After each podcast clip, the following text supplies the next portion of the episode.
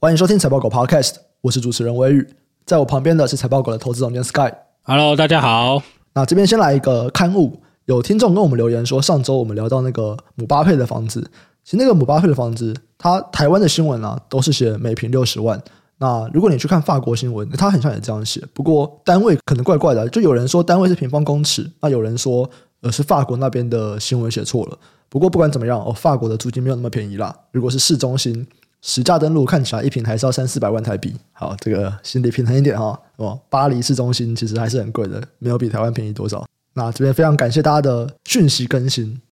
在开始今天的节目之前，我来跟你分享一个东西。你知道我最近换了新的机车嘛？因为我旧的机车坏掉了。然后我新的机车，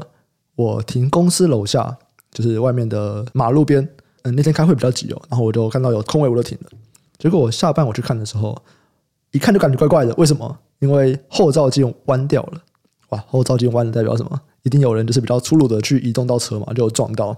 那就先看一下说旁边，哎，旁边就有刮痕，看起来应该是对方在移车的时候就让我的车倒了。好，那我们再检查一下。我靠，前面的那个方向灯的车灯壳破掉，干我超不爽的，因为我才牵车一个礼拜而已，车灯壳都破了。你知道我后来想了很多东西啊，因为在我们公司旁边呢，其实是有嘟嘟房。它是可以包月的，它可以月租。那那个时候我算下来，以我停车的频率，我这样子大概是停一次可能要五六十块台币这样子。然后你如果停路边的话，那边也是收费路段，所以停一次是二十块台币。嗯，我就想说，我每天省这个四五十块。结果呢，第一个是车被刮伤，再来是车灯壳破掉，我、哦、还要去换，再换一个三百块，这样划算吗？这个东西有非常多的歧视啊！你不觉得停路边啊，你就是要去就跟别人挤，然后你会比较容易刮伤。停车场很少这种现象、欸、他们间隔都比较大，所以你在停车场你其实不太会去挤到别人的车子。所以我叫你换电车嘛，电车路边停车费不用钱啦。哦，真的吗？对啊，哦，这我不知道哎、欸，你不知道？我买电车啊，对啊，哦、路边停车费零元哦，欸、我没有。最近没有收过这个缴费单哦，很爽哦。哦，哎、欸，这我不知道哎。可是电车那时候我有评估过啊，但觉得什么维修什么的还要预约，太麻烦了。对，的确是很麻烦。但是为了省奇奇怪怪的停车费，我觉得、嗯、我跟你讲，这个东西就是我拿到的启示，你知道吗？第一个就是你如果去停付费停车场，就是你就是比较宽，然后比较不会有任何的问题。那为什么不去呢？哎，就是因为你不想付那个钱嘛，对不对？这边有两个启示啊。第一个就是你在人多的地方，像那种路边拥挤的地方，你再怎么的好好停车，总是有一些莫名其妙的人可能会去弄坏你的车。所以第一个就是跟投资一样，人多的地方不要去。你去人多的地方，就一定有一些莫名其妙的人来捣乱的计划。第二个就是，如果你乖乖的付钱去停付费停车场，哎，就不会有问题。那为什么你要去停路边呢？停路边就是一个运气游戏嘛。你的车到底会不会受到一些刮痕，那跟你是没有关系的，跟旁边的人才有关。停路边就是一个运气游戏，就是在看你左右两边的人，他们到底是不是比较有同理心的车主。然后我那天就是遇到一个没有同理心的，这就是一个人生啊，你知道吗？你如果付费啊，你就可以有一个安稳稳定的生活，就像是一般有钱人，他们可能就是把钱放在比较稳定的东西嘛，他们是保本，买房地产，或者是买那种货币型基金，然后比较稳定的。像我们这种比较没有钱的人才会去玩运气游戏，才会去停路边，才会去 all in 股票，有没有？就是有钱人可以求稳定，没钱的人就是玩运气游戏。这就是我在路边停车得到的启示啊！干，你停一个路边路边停车也可以有这么多的感想，也是不容易啊！我那天骑着车去机车行的时候，我就得到了这些启示，我就想说，干，真的超干！我想说，要不要调监视器来？就是你摔坏车壳，你也不讲，也不留个字条，当然不会留啊！你想太多了吧？好啦，没关系，这就是。拿到一个话题了，好不好？花了三百元，拿到一个在 Pocket 上面讲的话题啊，好可怜哦，新车哦，真的干超不爽的。刮痕就算了，因为我停路边嘛，玩这个运气游戏迟早会有刮痕。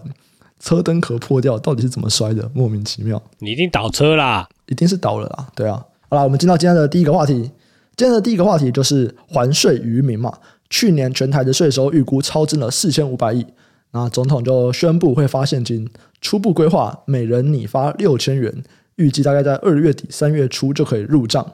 好，那柯文哲当然有些批评啊，就说这个是欺骗人民啊，哪有可能收支平衡？这样就是一般来说，你这个是不太可能会超支的啦。就台湾你要光收支平衡都不容易了，有没有？应该说你光要一年不加预算都不容易了，你更不要说说什么收支平衡啊，或者是诶我收入大于支出，这种东西都非常困难啊。不过这不重要啦，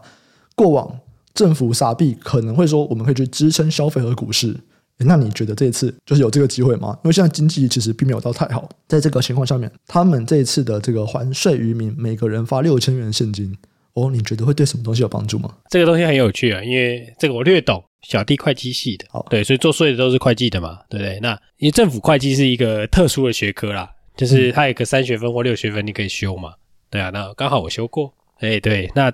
如果你税务这东西，其实你知道一般编列预算。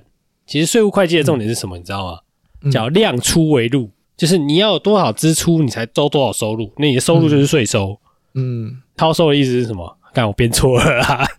就是这么简单，我编太少了，我花不完。对，你编错了，花不完。对，怎么会有花不完？这不容许的。你知道那个一般企业这个对、这个、对，就跟企业一样，我编一百块，我现在只花五十，最后一季了，我告诉你那五十块就是要花完。你不觉得这个概念很怪吗？就大家认真想一下，诶，我今天本来预计要花这么多钱，结果我快到年底了花不完，然后大家会想办法赶快把它花完。因为有很多企业里面就是部门会这个样子嘛，如果你今年没花完，那明年在编预算他们就会觉得说，诶，啊，你其实根本就用不到那么多钱，那我把你预算压低一点。那大家部门不可能会想要被砍预算啊，他们只想要去加预算，所以花不完的预算也把它硬花完，这真的是一个企业组织里面的一个弊病、欸、蛮大的一个问题啊。但这合理嘛，对不对？站在人性的角度上面是合理的，没错。对啊，所以就是以政府的角度也是蛮有趣的、啊，因为你量出为入嘛，所以就表示 你, 你当初预测是错误的啦。嗯嗯，懂吗？就是你等于是说，哎，多收钱啦，因为你是因为因为你的支出然后去算收入的嘛。当然这个有点复杂、啊、这个在基金会计就是每一个政府的收入的税收就是一个基金嘛，嗯，对啊，这个可能有点复杂、啊，税务相关的可能了解，但反正你可以知道就是说，诶，政府编列预算的方式是，诶，我要花多少钱我才收多少收入，对啊，所以超支就等于是他估错了，你懂吗？对，所以他现在要想办法把它花掉，对，那他就会想些方法嘛。那我们刚刚提到的可能是说，诶，我们要还给人民大概六千块嘛，对不对？那之前是说他要把这个钱先拿还给台电啊，因为台电亏爆了，台电亏了两千多亿耶。对，所以这个钱是有一部分要先给台电嘛，对，然后有一部分要还给人民嘛，那有一部分是要作为紧急收入嘛，嗯，对，所以这些东西都是要重新过一个程序啦。所以你有看到那个什么苏院长有提出说，哎，我们需要过一个这个立法院什么东西的。我们应该讲这是一个规定啦，就是你要想办法把它花掉，那你就经过一个立法程序就对了，对啊。那反正这种很有趣就是说，你花回来以后，哎，这等于就是一个消费券嘛，一人发六千嘛，只是要他发现金，发的越来越多哎，从最早是两千块嘛，对，马英九那个时候发两千块，三千啦，哦，三千块，从马英九那个时候发了三千，到后来五倍券发了五千，哦，然后现在还税于民发六千，哎，这个是也是在通膨啊。所以这个东西你觉得对于这次的这个经济的刺激会有帮助吗？因为其实之前几波也都是有一些外在事件嘛，像上次的五倍券，哦，就是因为疫情的关系他想要刺激消费，那现在这一次他又是想要来刺激消费，可是我觉得他时空背景有一点不一样，前面几次他其实都是在一个就经济以外的因素来导致的问题，比方说像上一次其实是因为疫情然后可能封城这样子，它并不一定是整个产业的这种扩张的紧缩，它比较是突然需求这边有一些人民的消费活动受到了一些阻碍，可是像现在它并不是人民的消费活动受到阻碍，它很单纯的就是从我们看到企业端，然后我们看到一些供应链的上下游是大家开始在减少扩厂，或者是大家开始在减产这样子的一个东西，就大家扩张都已经不太想扩张了，然后不太积极了，在这个情况下面去发这种类似像消费券的东西，它是有用的吗？我也不知道是不是有用啦，但是就是应该说就是反正给你钱你就会花啦，这是一个很明确的事情。对，根据几次的潜力，我们先提这个疫情之下啦，就我有讨论过，因为那时候好像是我们 Podcast 很前期的时候嘛，嗯，我们讨论过发现金跟发消费券等就是差异有什么不一样，因为就有实证研究指出，哎，发现金比较有用，嗯，对，因为你就是为了要促进这个消费嘛，你为了要让那些小的摊商因为疫情受到影响而不要让它倒嘛，因为倒了以后它很难回来嘛，所以你经济活动就会下滑。那那时候是疫情，但现在不一样，现在就是疫情已经缓解了嘛，对啊、嗯、那发钱就有点像是说给你钱赶快花嘛，就有点像是那个我们现在应该叫做均富吧，政府收到比较多钱所以发给大家，因为每个人都一样嘛，所以理论上就是对这个相对贫穷的人效用会比较多就对了啦。嗯，那我们又看到一些研究是说诶，这个是美国的研究啦，但台湾的我没看过，就是其实穷人的消费弹性比较高啊，你发给他他就是会花、嗯、对，你富人就是发给他一千块、哦、好少、哦、好难过，你发六千好少、哦、他, 他也不会发对啊，我可能资产有六千万，你发给我六千块，我觉得很难过啦。对对对，我可能这个几餐就没有了。给我给我，对对对，可以打到我的户头 ，OK 。对，你跟对一个资产可能只有六十万，你发给他六千、嗯，哎、嗯，他就觉得哦很棒，我来好好的花用一下，对不对？对啊，所以我觉得多多少少对消费一定是有帮助的啦。啊，这等于就是一个类似财政政策的支出嘛。其实股市有在反映啊。就是这个六千块不是本来说不发吗？就是那个政府说，哎、欸，我可能要拿去补贴台电，对，所以我们就不发这个消费券。然后可是过了一月一号以后又说，哎、欸，我要发了。所以你看到那个观光类股，就观光就是餐厅那一些的嘛。然后一开始大家很失望哈、哦，先跌一下，然后又说要发了，哎、欸，马上就拉上来，嗯、对不对？是不是很有趣？所以可能是在观光或者是餐饮业可能会收获最多，因为这很直接啊，你拿到钱就是拿去吃饭嘛，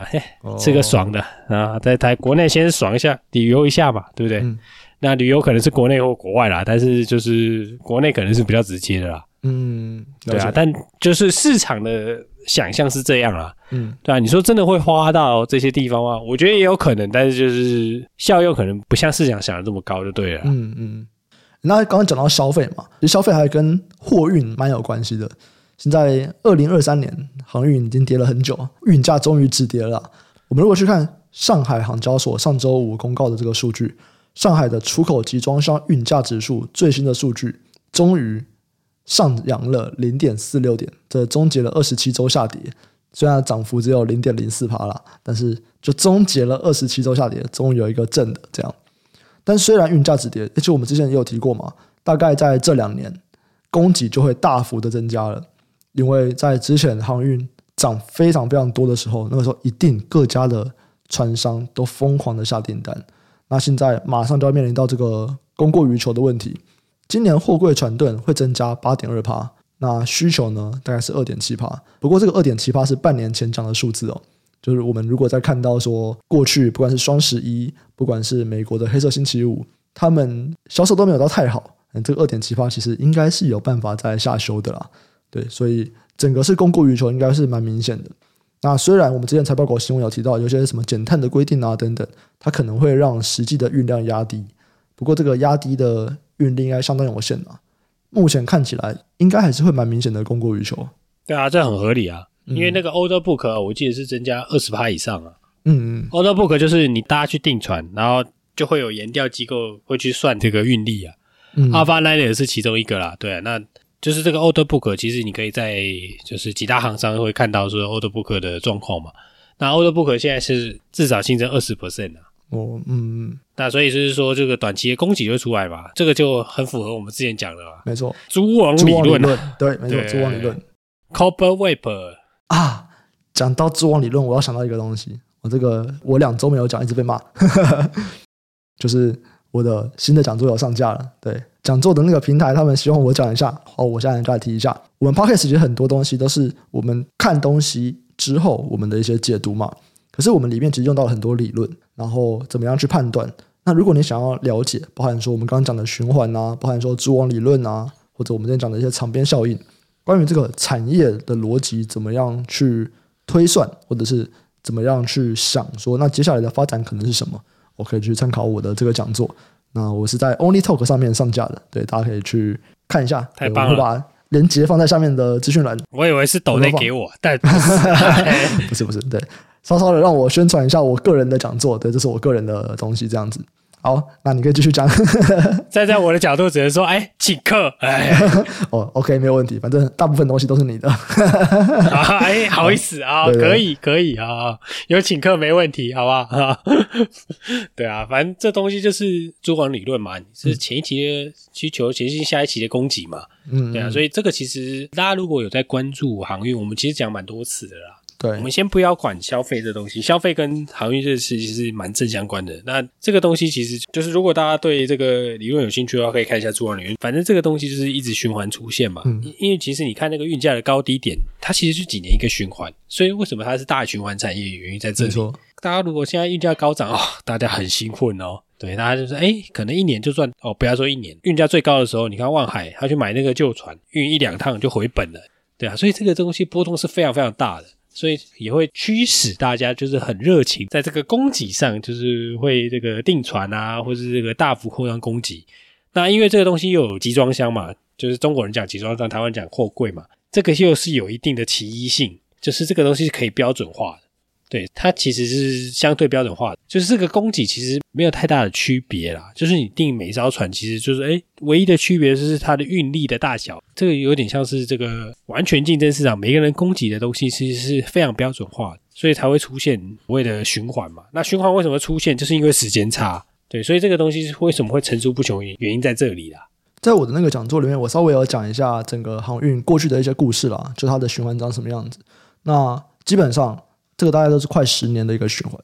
所以如果大家想要在预期说，哎，能不能够再来当一波航海王，我觉得很明确的是，可能在三四年内应该是没有机会了。我们再等个六七年看看有没有机会。三四年内可能可以当潜水王啊，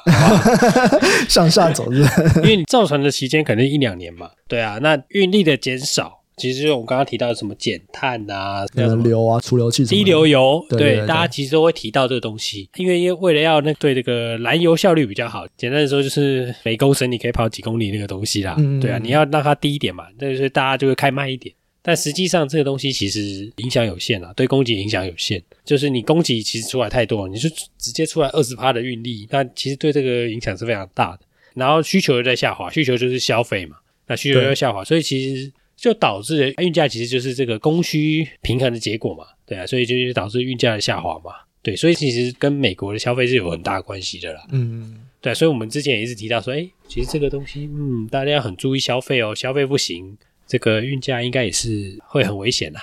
嗯，对啊，大家供给又大增，那就很有趣了，对不对？所以大家今天应该想办法 postpone 这个船的出来的时间就对了，嗯嗯嗯，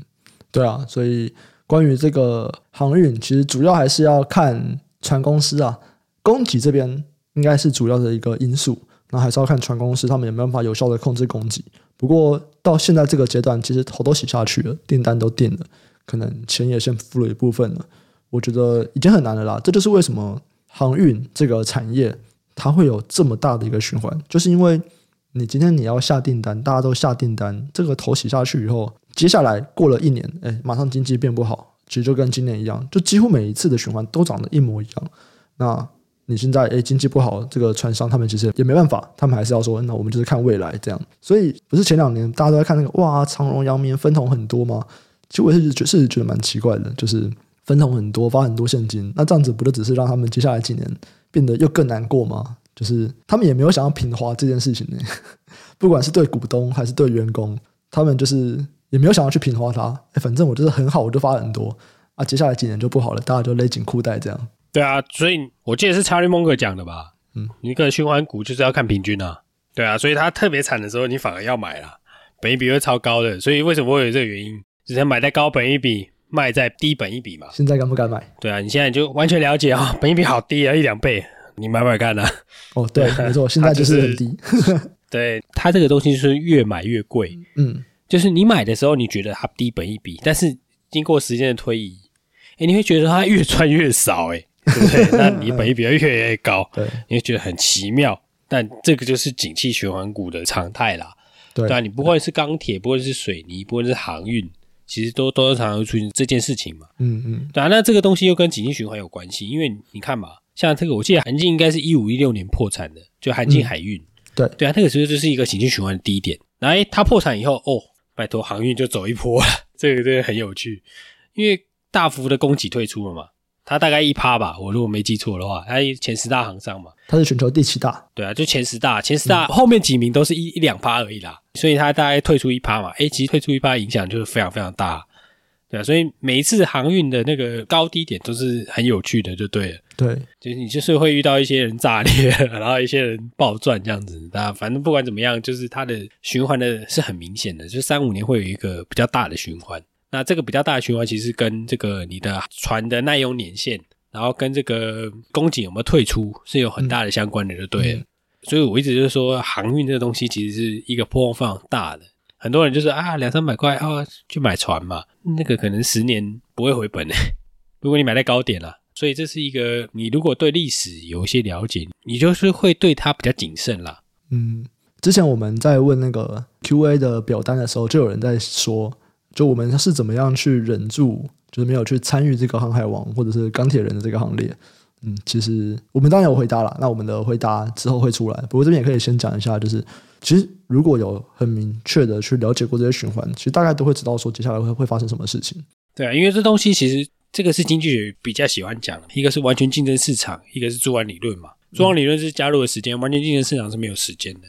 我说没有时间是就是它模型里面没有特别加时间的东西啦，对啊，但其实它有个重点，这东西的供给是有歧义性的，歧义性就是说它的规格没有太大的差别，对啊，所以才会出现这样的状况啦、嗯、对啊，可是这个东西又是层出不穷的，这就很有趣，就是市场上永远会有这样的事情发生，所以才会有所谓的景气循环股嘛。没错没错。好啊，那我们一开始我们有讲了关于退税这件事情，或者是还税于民这件事情，它可能会影响到观光啊，会影响到餐饮，那我们后来再带到说，那如果要看零售的话，可能航运这边，如果我们再往上游看，再来讲台积电，台积电下一周要开法说会，那大家最关心的当然都还是它的毛利率啦。那就你来看，你觉得像投资圈在看台积电，他们最主要的点会是什么？我觉得就是看产能利用率吧，因为其实台积电它占有一个，你今天说它 dominate， 对，所以大家在看它的时候，所以其实真正的重点是这个 semi cycle 到底走到什么地方了。就有很多人提就是说啊，科技股是一个成长不会有 cycle， 嗯，对，我会觉得是怪怪的哦。对，个人的研究是觉得说，哎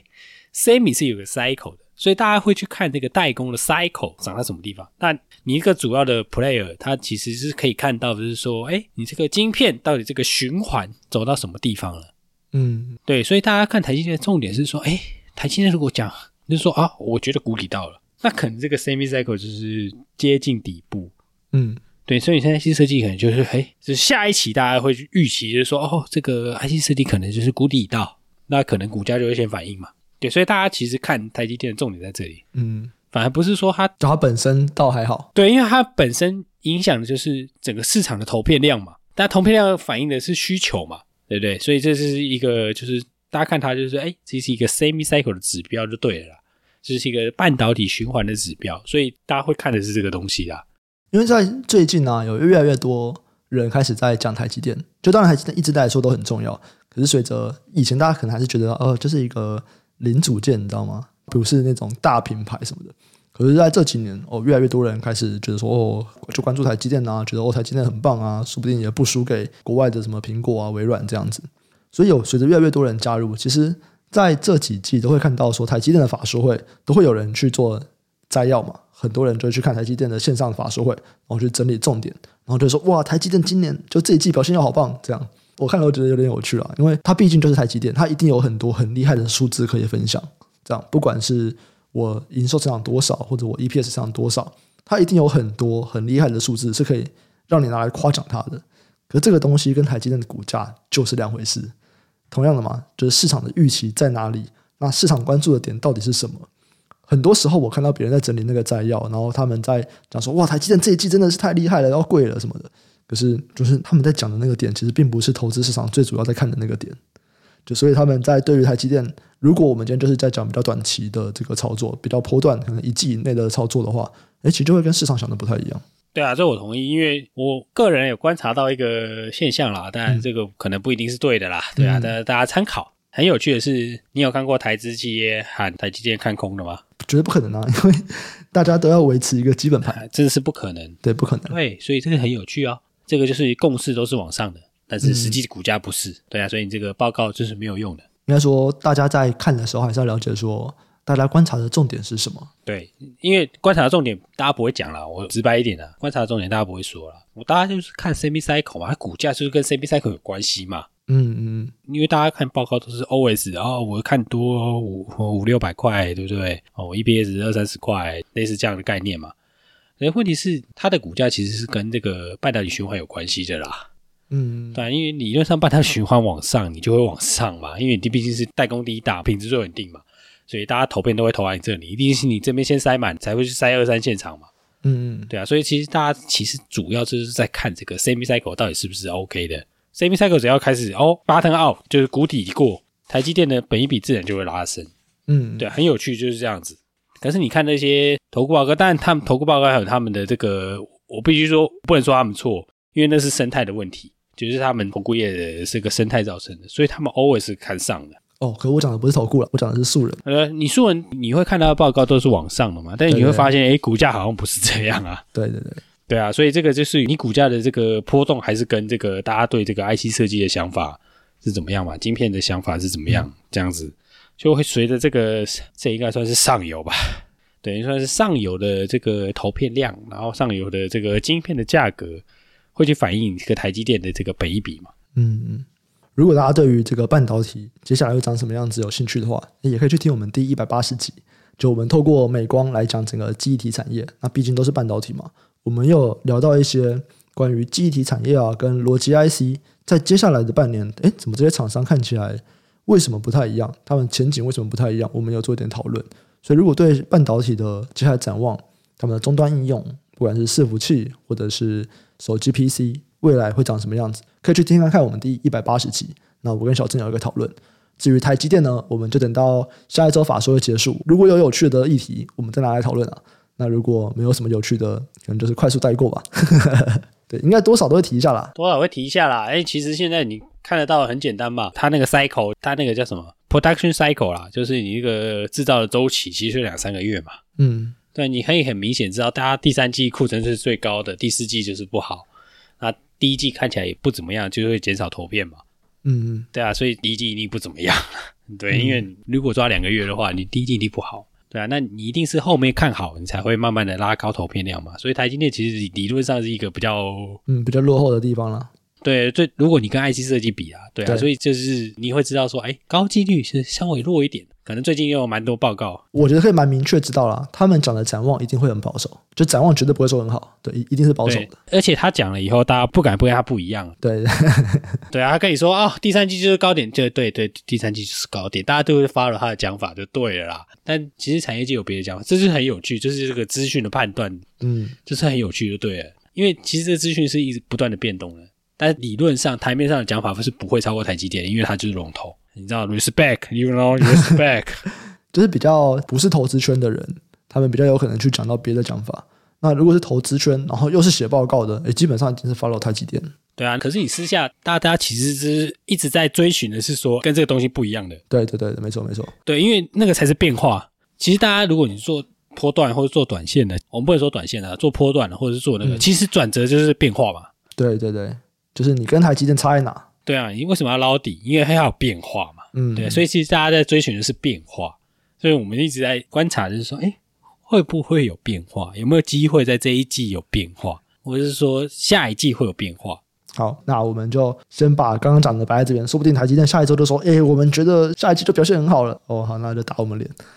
啊、你看会不会 follow 上一季嘛？上一季讲说第三季就是晶片库存的高点。对啊，当然我自己的模型算起来就是，哎，好像是。对，那是我自己算的，但不一定对。但你有在看的话，全球半导体的这个前几大 favorites 的那个 I C 设计厂商，其实第三季的营收是转负的哦。嗯嗯 ，Y Y 是转负了，然后库存是高点。那看起来第四季跟第一季就是可能会不断的去化嘛。你如果在去化的时候，通常理论上投片会变少啦、嗯、所以你你可以很明确的知道说 Q O Q 就是会下来。啊，甚至 Y O Y 也会下啦。对啊，那你就是要等待那个这个 semi cycle 调整完了以后，大家库存调整嘛。我们之前也不断提到说，哎，可能是显卡、T V， 然后这个手机，对不对？这些东西调整完以后，哎呦，这个利用率才会上来。但是股价一定会领先啦，所以这个东西就是大家关注的重点就对了。对，好了，那更多的我们就下一周再聊吧。这集就先到这边。喜欢的听众啊，记得按下订阅，并且分享给亲朋好友，给我们五星好评，也欢迎多多留言给我们。有业务合作的需求，都欢迎在资讯栏底下的业务合作信箱联络我们。感谢大家收听，下期再见，拜拜，拜拜。